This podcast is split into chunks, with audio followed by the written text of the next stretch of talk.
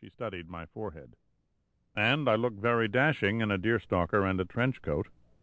She looked directly at me and shook her head slightly. And I have a gun, I said. I took it off my hip and showed it to her.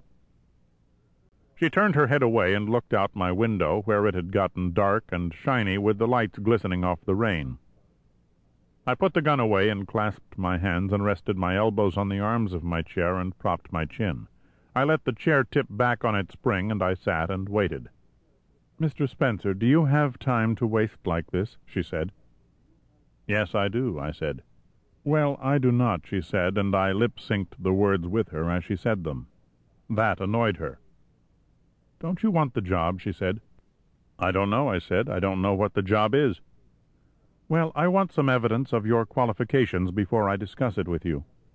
Hell, lady, I showed you my scar tissue and my gun. What else do you need? This is a sensitive job. It is not a matter of guns. It involves a child. Maybe you should get hold of Dr. Spock. Silence. She looked at my hands where my chin was resting. Your hands are very strong looking, she said.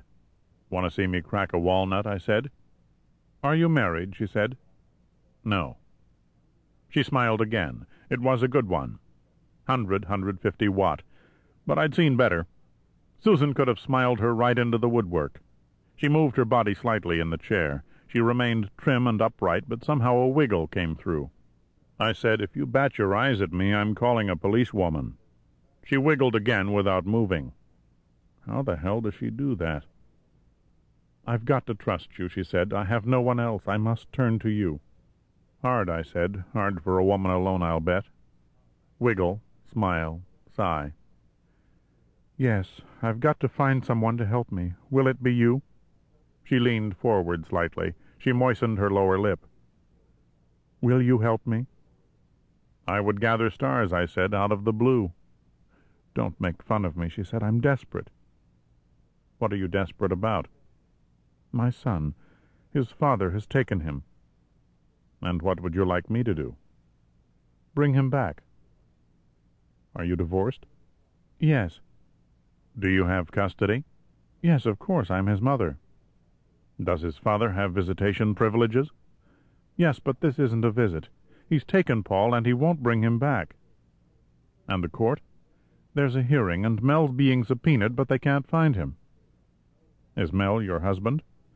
Yes, so I've spoken to the police, and they said if they could find him, they'd serve him a summons. But you know they aren't going to look for him. Probably not. They are sometimes busy, I said. And so I want you to find him and bring my Paul back. How's the boy feel about all this? Naturally, he wants to be with his mother, but he's only fifteen. He has no say. His father has simply taken him and hidden him. Mel misses Paul that much? He doesn't miss him. He doesn't care about Paul one way or the other. It's merely his way of getting at me. He doesn't want me to have Paul. So he took him. Yes. Good deal for the kid, I said. Mel doesn't care about that. He wants to hurt me, and he's not going to.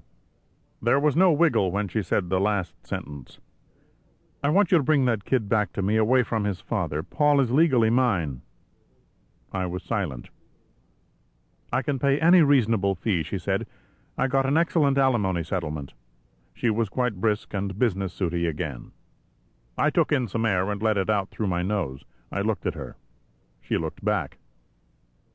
What's the matter? she said. I shook my head. It does not sound like a real good time, I said. Mr. Spencer. The lower lip moistened again, mouth open a little, tip of the tongue running along the inner edge of the lip. Please, I have no one else. Please. There's a question whether you need anyone else, I said, but I'll take a whack at it on one condition. What? You tell me your name so I'll know where the bill gets sent. She smiled. Giacomin, she said. Patty Giacomin. Like the old Rangers goalie, I said. I'm sorry. Gentleman of the same name used to be a hockey player. Oh, I'm afraid I don't follow sports much. No shame to it, I said. Matter of not being raised properly. Not your fault at all. She smiled again, although this time it was a little unsure, as if now that she had me, she wasn't certain she wanted me. It's a look I've seen a lot. Okay, I said, tell me everything you can think of about where old Mel might be.